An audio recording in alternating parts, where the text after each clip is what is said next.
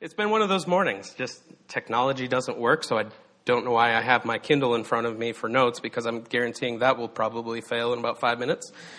Uh, but some days are like that, and I'm just uh, hoping that technology comes around and uh, we're able to get these things working uh, a little bit better. Uh, I do expect at any moment for it to start raining inside the building.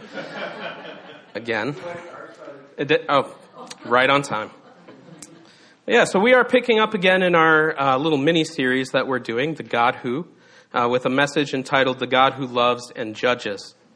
The, this originally was going to be two messages, uh, but I'm combining it into one, and I'm kind of grateful that the providence of God worked out this way because as I had begun preparing, uh, I was going to be speaking on the God Who Judges. I was kind of struggling to piece this together, and, and I didn't feel confident in where I was going. And in the providence of God, it worked out where I needed to combine these two. And it was when that happened that I've, I've really felt like it, it really came together uh, in a good way. I feel like you can't really talk about God's judgment without talking about His love, and I, I hope to uh, clearly portray that this morning. As Jesse mentioned, uh, we had Derek with us last week, and yeah, I think he really does have uh, some potential. Uh, no, it, it, really was wonderful to have him back with us this past weekend and uh, to see him and uh, you know just to fellowship with him, to hear from him, and I got the chance on Monday morning to record a couple podcasts with him. Um, so we're gonna get back to our our podcasting. Um, we did a couple episodes and uh, we'll start doing those via Zoom here in the future. So if you're somebody who's been listening to our Grace Walk podcast, that will be coming back here starting on Tuesday. So yeah, we had a good time doing that. Um, and then I got the chance um, at some point in the last week to listen to Mike's message, The God Who Speaks. And uh, I was blessed by it and grateful for his ministry here among us as the care pastor and now as an ordained elder. And uh, I was just uh, honored to be part of that last Sunday, and so so very glad to have Mike and his ministry here, uh, and his ability to preach the word as well is just a blessing. As he mentioned in his message, I just want to reiterate this kind of the point of this series uh, is to show who God is, is to show his characteristics, his attributes, and for us to see how he interacts with us, his people. And this will help us to get to know him better. Right off the bat, I want to say there's no way in about 35 to 40 minutes that I'll be able to uh, cover everything regarding God's love or to uh, give the full picture of His judgment. Uh, just not possible in that length of time. Uh, but you know, with with all of these things, this is kind of uh, just a piece of the picture of who God is. We're we're going to look at a few different things. I think we still have the God who redeems and the God who is present uh, coming up in the next couple weeks. But um, we get 35 to 40 minutes to talk about God's character. Obviously, um, the, the, the whole world cannot contain all of the information of God's character. So we're just getting just a brief glimpse each week. Uh, but when we look at these topics, um, especially love and judgment, as I'm talking about this morning, we often, we often look at them very differently than the Bible talks about them. Uh, we kind of pit love and judgment against each other, and the Bible doesn't do that. Uh, we, we look at this and we say if God is a judge, then he couldn't love. And if God is love, then he would never judge anybody. And so I hope to present a balanced view uh, from the Word of God to show how these two ideas work together. Excuse me. I don't know why I leaned back because uh, the microphone's still going to pick it up. Just habit, I suppose. Uh, but yeah, so I hope to present a balanced view on this. We'll see that God is love and that God does indeed judge. And the Word of God has a lot to say on these topics, so I'm going to narrow it down for us this morning to two passages that I believe show God's love and judgment working together. And then we'll unpack God's love and His judgment and what they are and what they mean for us. So let's look at love and judgment. And the first passage we'll look at this morning is a very familiar passage uh, referenced it a few weeks ago, uh, but it's John 3:16 through 21. For God so loved the world that he gave his only son, that whoever believes in him should not perish but have eternal life. For God did not send his Son into the world to condemn the world, but in order that the world might be saved through him. Whoever believes in him is not condemned, but whoever does not believe is condemned already, because he has not believed in the name of the only Son of God. And this is the judgment the light has come into the world, and people love the darkness rather than the light, because their works were evil. For everyone who does wicked things hates the light, and does not come to the light, lest his works should be exposed. But whoever uh, does what is true comes to the light, so that it may be clearly seen that his works have been carried out in God. Let's pray this morning. Father, we thank you for your word. We thank you uh, that you've given us in your word a picture of who you are, a picture of the things that you do.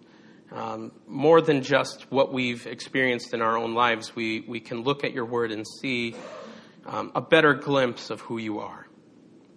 But we do thank you that in our lives you have chosen to show us um, tangible expressions of who you are, whether it's your love or your justice or your mercy or grace. Lord, we've, we've experienced this. I ask this morning that you would just open our hearts to receive your word and uh, that we would be edified and built up.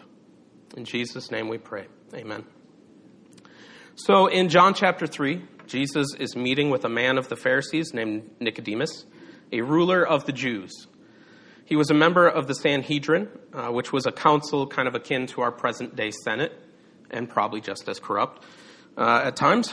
He was a skilled theologian. Jesus called him the teacher of Israel. He came to Jesus by night to investigate his claims. Jesus explains to him about the new birth and that Jesus, the Son of Man, like Moses lifted up the bronze serpent in the wilderness, the Son of Man must be lifted up. Why? Well, he says in John 3:16, why? Because of love. Because God so loved the world that whoever believes. And that's where we often stop, right? We stop after John 3:16. But as we look at the rest of the passage, uh, we get maybe a little bit more glimpse of who God is and how love and judgment work together. Verses 17 through 18 shows us that whoever believes is not condemned, and whoever does not believe stands condemned already because they have not believed in Christ. And verses 19 through 21 proceed to talk about judgment, uh, light, and darkness. Light is how John began his account of the life and ministry of Jesus. In John 1, verses 1 through 4, he wrote, In the beginning was the Word, and the Word was with God, and the Word was God. He was in the beginning with God. All things were made through him, and without him was not anything made that was made. In him was life, and the life was the light of men. The light shines in the darkness, and the darkness has not overcome it. John actually uses uh, these words like light and love and things like that a lot to describe who God is. Verses 19 through 21 of chapter 3 are showing us that the reason why people would reject the good news of salvation is because they're in darkness and they love that darkness. That is our natural disposition. We're blinded in darkness and we hate the light. When God uh, shines His light of Jesus Christ into our hearts, that darkness is dispelled and you begin to love the light. But without that work of the Holy Spirit, you reject that light. He overcomes the darkness of your heart, and He gives you a brand new, living heart. But let's take a step back here. Uh, verse 19 says, And this is the judgment. The light has come into the world, and people love the darkness rather than the light because their works were evil. So, this is the judgment. Those who are in sin love their sin more than the light, they love their darkness. I see a connection here to Romans 1, where Paul shows us that the judgment of God is for sinners to be given over to themselves and their desires and to be left in sin and darkness. Romans 1:28 says, "And since they did not see fit to acknowledge God, God gave them up to a debased mind to do what ought not to be done." And if you read through Romans 1, Paul shows all sorts of those evil things that people are left to. In John 3 16 through 21, we see both the judgment of God upon those in darkness in their sin, but we also see the love of God we see uh, what would cause God to send his Son, Jesus Christ, to bring light to the hearts of many, and that's his abundant love. What an astonishing statement that God so loved the world. When we look at the Old Testament, we see God's love for his chosen nation, Israel. But in the New Testament, we see that love uh, really for the whole world. Uh, we are Gentiles here, most of us. I, I, don't know, maybe some of you have Jewish background, I don't know. But uh, those who do not, uh, we are Gentiles. God's love extended to us. Switching to paper.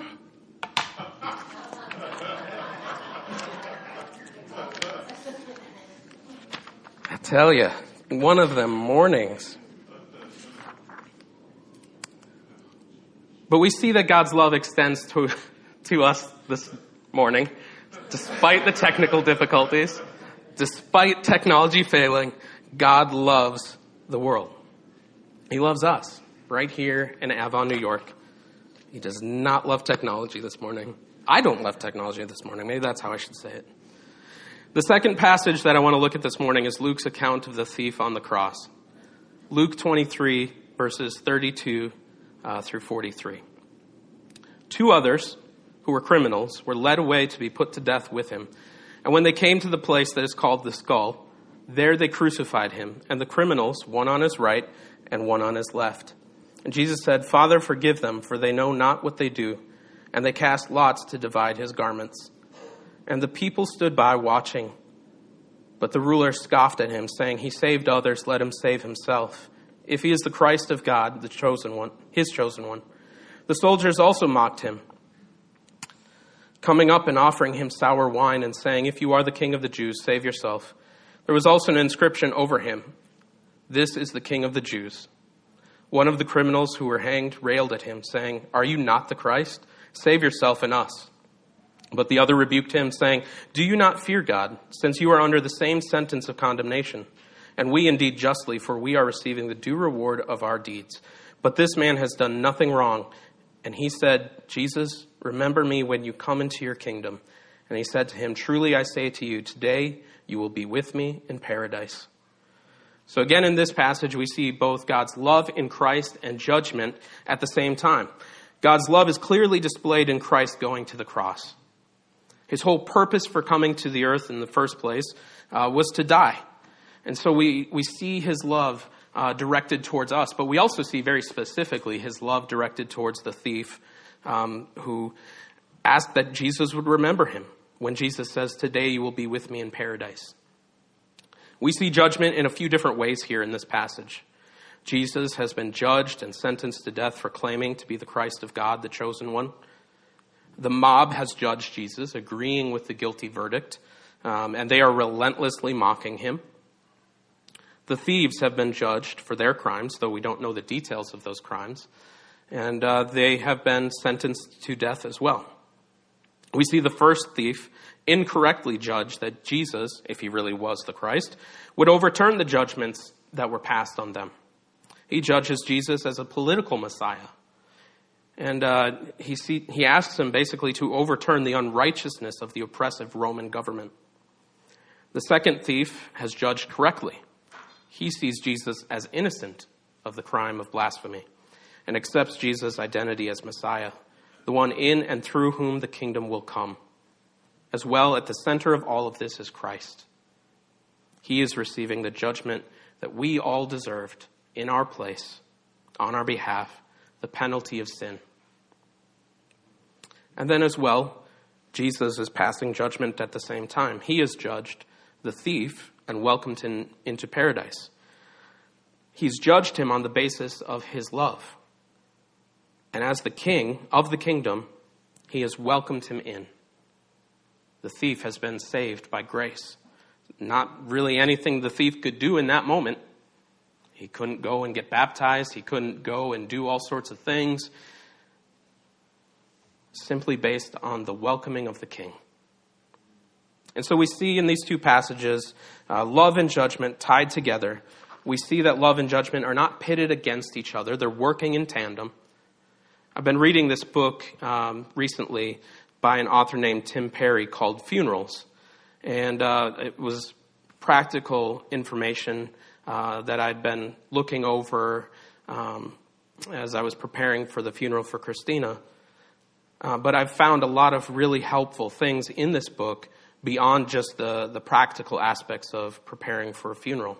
So, this author, Tim Perry, um, has a whole chapter on judgment, and he writes The New Testament does not supersede or overturn notions of judgment in the Old Testament, but brings them to their fullness by placing Christ where he belongs, at the center. Jesus is the justice. He overturns our false judgments by forgiving and welcoming sinners into his kingdom, both today and hereafter. This is the power and wisdom of God that confounds the wise and routs the powerful. This is good news. So, as we continue to look at love and judgment, I want to look at a couple aspects of it. I want to look at the nature and work of God's love and judgment. First, God does not simply love. He does love, it's, it's an action, uh, but it's, it's not simply just an action. God is love, it's his very nature. So we read that actually from another uh, book written by John. Actually, it's an epistle or a letter um, and that's 1 John uh, chapter 4, 7 through 12. Beloved, let us love one another, for love is from God. And whoever loves has been born of God and knows God. Anyone who does not love does not know God, because God is love. In this, the love of God was made manifest among us, that God sent his only Son into the world so that we might live through him. In this is love, not that we have loved God, but that he loved us and sent his Son to be the propitiation for our sins. Beloved, if God so loved us, we also ought to love one another. No one has ever seen God. If we love one another, God abides in us, and his love is perfected in us. So God is love. His nature is love, and his disposition towards us is love. Not only that, he wants us to experience the fullness of his love. Paul writes out a prayer uh, for the Ephesian church. Uh, we've recently, well, I guess recently is kind of a very vague statement because it was when we were in the, the series on Ephesians, which this might have been like eight months ago that we covered this passage. So, uh, somewhat recently we talked about this passage. But it's Ephesians 3 17 through 19. So that Christ may dwell in your hearts through faith, that you, being rooted and grounded in love, may have strength to comprehend with all the saints what is the breadth and length and height and depth to know the love of Christ that surpasses knowledge, that you may be filled with all the fullness of God. Paul's prayer, inspired by the Holy Spirit, is that we be rooted and grounded in love, that we would have strength to comprehend and to know his love, and be filled with all the fullness of God. So, what is the fullness of God that he desires us to be filled with? Well, it's namely himself, which is love. Basically, his prayer is that we would be rooted, grounded, knowing, and filled with the love of God. Now, when we think of God the Father, maybe often we think of um, things like His holiness, His otherness, um, that He is not like us. When we think of Jesus, we're more likely to think of His love uh, that was displayed for us on the cross. we think of the Father maybe as more distant and that He's harsh. We think of Him as a judge. Well, Jesus is near and loving. And again, I don't think that uh, that thinking is completely accurate. It's not an accurate portrayal of God the Father. If God is love, how he interacts with us is based on that love. So from love, he loves. And if Jesus is love, it's because the Father is love. In the book of John, we're referencing John a lot, we see an important conversation between Philip, one of the twelve, and Jesus. John 14, 8 through 11. Philip said to him, Lord, show us the Father, and it is enough for us. Jesus said to him, Have I been with you so long, and you still do not know me, Philip? Whoever has seen me has seen the Father. How can you say, Show us the Father? Do you not believe that I am in the Father, and the Father is in me? The words that I say to you, I do not speak on my own authority, but the Father who dwells in me does his work. Believe me that I am in the Father, and the Father is in me or else believe on account of the works themselves. So again, if you see Jesus as love and loving, it's because God the Father is love and is loving. In fact, we see this as an integral part of the Trinity. Author and teacher Jared C. Wilson writes From eternity past, the Father and the Son and the Spirit have been in community, in relationship. They have loved each other. And that loving relationship is bound up in the very nature of God Himself. And so at salvation, then, we are welcomed into this loving relationship that the Father, the Son, and the Holy Spirit have known since eternity past. We are welcomed in to experience this same love. And that's why love has been the motivation for all that God has done.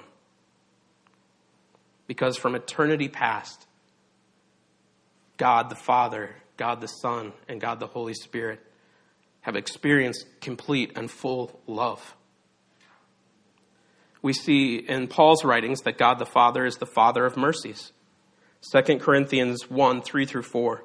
Blessed be the God and Father of our Lord Jesus Christ, the Father of mercies and God of all comfort, who comforts us in all our affliction, so that we may be able to comfort those who are in any affliction, with the comfort with which we ourselves are comforted by God. So, yes, the Father is perfect, He's just and righteous, but He is love, and He is the Father of mercies. And from Him pours love and mercy directed towards us, His children. From love, God loves. It's who He is. So, what about judgment? God does indeed judge and is righteous in doing so. His judgments are just. Yet judgment is not his nature. It's not his natural disposition. Jonathan Edwards and Thomas Goodwin called God's judgment God's strange work. And I want to pause just for a moment just to mention uh, that the idea of God's disposition of love and the strange work of his judgment is discussed at length in the book Gentle and Lowly, which hopefully you've grabbed your copy of. Uh, some of the things that I'm sharing this morning come from that book, especially uh, chapters 14 and 15. So, quickly, I want to look at three passages of Scripture uh, that Dane Ortlund speaks of in that book. Lamentations 3:33. For he does not afflict from his heart or grieve the children of men. Jeremiah 32:41. I will rejoice in doing them good, and I will plant them in the land in this land in faithfulness with all my heart and all my soul. And speaking of God's act of judgment, Isaiah 28, verse 21 For the Lord will rise up as on Mount Perazim, as in the valley of Gibeon, he will be roused to do his deed. Strange is his deed, and to work his work. Alien is his work. We see in these passages and others that God delights to do mercy. Mercy is from his heart. Judgment, in terms of punishment, though just and right, is a strange work. It, he takes no pleasure in it. I hope it is clear uh, that I'm not saying that God doesn't judge or that God is not just. He does, and He is. Yet even God's judgment pours forth from His love. The most compelling case for this is seen in the death of Jesus on the cross. When, from His disposition of love, God the Father passed judgment on Jesus on our behalf. So we've looked at love and judgment, we've looked at its nature and its work. Thirdly, this morning, I want to talk a little bit about assurance. In the Bible, there are many types of judgment. There's judgment on wicked nations, sinners, uh, the judgments seen in Revelation, uh, which are plenteous. Uh, the judgment seat of Christ is often where our minds go as believers maybe when thinking about the judgment seat of Christ, you've struggled with anxiety and trepidation and fear. We as Christians are often fixated with judgment. I think perhaps one of the reasons for that is fear, uh, which is rooted in our own lack of assurance. Pietism has infected so much of our theology, which is a hyper inward focus on me and my performance and whether I've grown uh, from yesterday and the day before or last week or last year. I have to have some check marks where I can, you know, look at and see just how far I've come. We're driven by feelings of inadequacy because that's what we've been taught. We need more holiness, more works, more outdoor activities in order to secure our assurance with Christ. We, we do want to see fruit. We want to see the Holy Spirit at work. but we spend so much time obsessing over just how far I've come. If you're a believer in Christ, no matter how you feel at this moment, how you might feel this afternoon or next week, if you're a believer in Christ, your sins are forgiven. Oftentimes, when you preach the grace of God, the grace of God or talk a lot about the grace of God, um, the accusation will come that you might accidentally give sinners false assurance that they're saved. And I'm not trying to convince sinners that they're saved when they're not. I'm trying to convince saints that they're saved. Because so often our feelings dictate to us how we feel and whether we feel like we're accepted by God or not, based on how I feel right now. And I've mentioned many times, sometimes it hits me when I'm in the car driving home, where I start to feel like, man, do I believe anything that I just said? Do I see fruit? We all deal with this. But I want to encourage you this morning it's not your righteousness or lack thereof that affects your standing it's simply the righteousness of Christ that He has freely given to you. So, week after week, the goal is to see and savor Christ. He is the feast, He is the banquet that is spread before us. It's to draw our eyes off of what we have done or what we haven't done and to fix our eyes on what He has done. Salvation your justification, sanctification, and your glorification is His work and not yours. You are a recipient of it. And so I just want you to know this morning how much God the Father, the Son, and the Holy Spirit loves you. He loves you. The love of God was enough to send Jesus to the cross for you. He took the judgment in your place. Many have struggled with assurance.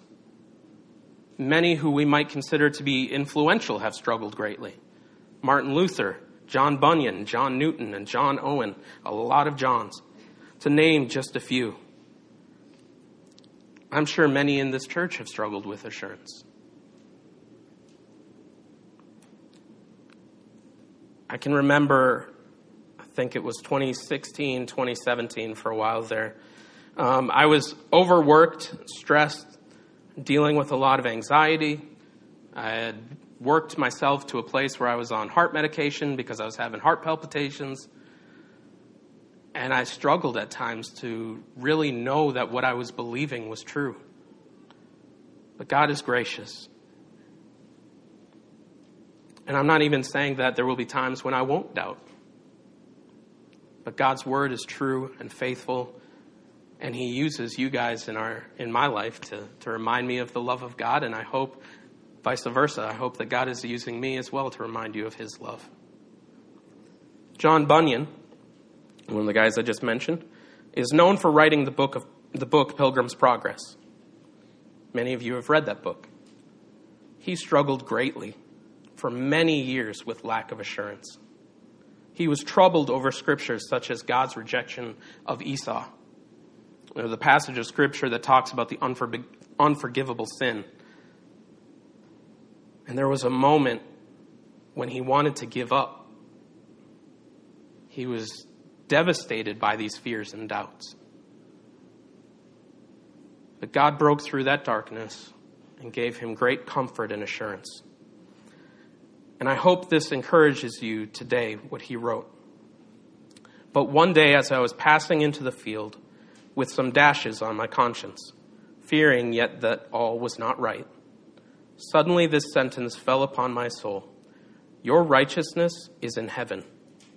I thought I saw with the eyes of my soul Jesus Christ at God's right hand. There was my righteousness. Wherever I was or whatever I was doing, God could not say of me that I lacked his righteousness, for that was ever before him. Moreover, I saw that it was not my good frame of heart that made my righteousness better, nor yet my bad frame that made my righteousness worse. For my righteousness was Jesus Christ himself, the same yesterday, today, and forever. Now did, she, now did my chains fall off my legs indeed. I was loosed from my afflictions and irons. My temptations also fled away. From that time, those dreadful scriptures of God quit troubling me. Now I went home rejoicing for the grace and love of God. I love that. For my righteousness was Jesus Christ himself. I want to encourage you this morning not to fear. The Apostle John tells us in his first epistle that perfect love drives out fear, and that fear has to do with punishment. My prayer for you this morning is exactly what Paul prayed for the Ephesians, which we read earlier that the fullness of God would fill your heart, that you would experience it in such a way that it would dispel all the darkness and dispel all the lack of assurance, and that you would find great comfort in the grace of God when we stand before Christ, for the believer, we can rest assured that our sins are forgiven and there is no condemnation for those of us who are hidden in Christ. In 1 Corinthians 3:12 through 15, a scripture I referenced uh, just a couple months ago, Paul talks about building with gold and silver, precious stones, wood, hay, and stubble. And I like what author Tim Perry said about this passage in reference to judgment. For it is at this moment that we encounter the flame of love, who consumes all that is wood, hay, and stubble, leaving only gold, silver, and precious stone. How can, when we stand before Christ, know that uh, we will not be consumed? Because Christ was consumed in our place. He was crucified, he died, was buried, but he rose again. And our sins are forgiven. We don't have anything to fear. Anything that we have built of our own, in that moment, will just be burned up. And what remains is what Christ has done. When Jesus was on the cross, he took the judgment that we rightly deserved. Judgment has fallen on him. And Paul, in the fifth chapter of Romans, explains this for us in glorious detail. I want to read verses 1 through 11 of Romans 5. Therefore, since we have been justified by faith, we have peace with God through our Lord Jesus Christ. Through him we have also obtained access by faith into this grace in which we stand, and we rejoice in hope of the glory of God. Not only that, but we rejoice in our sufferings, knowing that suffering produces endurance, and endurance produces character, and character produces hope. And hope does not put us to shame, because God's love has been poured into our hearts through the Holy Spirit who has been given to us. For while we were still weak, at the right time, Christ died for the ungodly. For one will scarcely die for a righteous person, though perhaps for a good person one would dare even to die. But God shows his love for us in that while we were still sinners, Christ died for us. Since therefore we have now been justified by his blood, much more shall we be saved by him from the wrath of God. For if while we were enemies we were reconciled to God by the death of his Son, much more, now that we are reconciled, shall we be saved by his life. More than that, we also rejoice in God through our Lord Jesus Christ, through whom we have now received reconciliation. This morning, if you have not experienced the love of God, he is inviting you in, he is welcoming you. He sent his Son to die for you. He loved you so much that Jesus bore the judgment that you deserved. And so this morning, I just welcome you to believe in Christ. Your sins are forgiven. Believe in Jesus. Believe that his work was sufficient to pay for your sin. And, believer, if you struggle with assurance, I just invite you to rest. Rest in his righteousness. It is enough remember that Jesus will not cast you out. Matthew, quoting Isaiah, writes about Jesus in chapter 12, verse 20 A bruised reed he will not break, and a smoldering wick he will not quench. Jesus is not going to walk out on you. Let's pray. Father, we thank you for the death, burial, and resurrection of your Son, Jesus Christ. We thank you for your forgiveness. We thank you that there is no condemnation left for those who are hidden in your Son. And I ask right now that you would fill your people with the fullness of your love, the fullness of yourself. That we would know the breadth and length and height and depth of your love in Christ. That we, your beloved children, would grasp your love and find assurance. I pray that you would strengthen the weary saint. And I thank you for your promise to not break the bruised reed nor quench the smoldering wick. And for the sinner, Father, I ask that your Holy Spirit would shine your love and light on their hearts today and create in them a new heart, that you would grant the gift of faith and repentance, that new life would spring forth and faith would awaken to believe in your Son. And it's in the name of your Son, Jesus, we pray. Amen.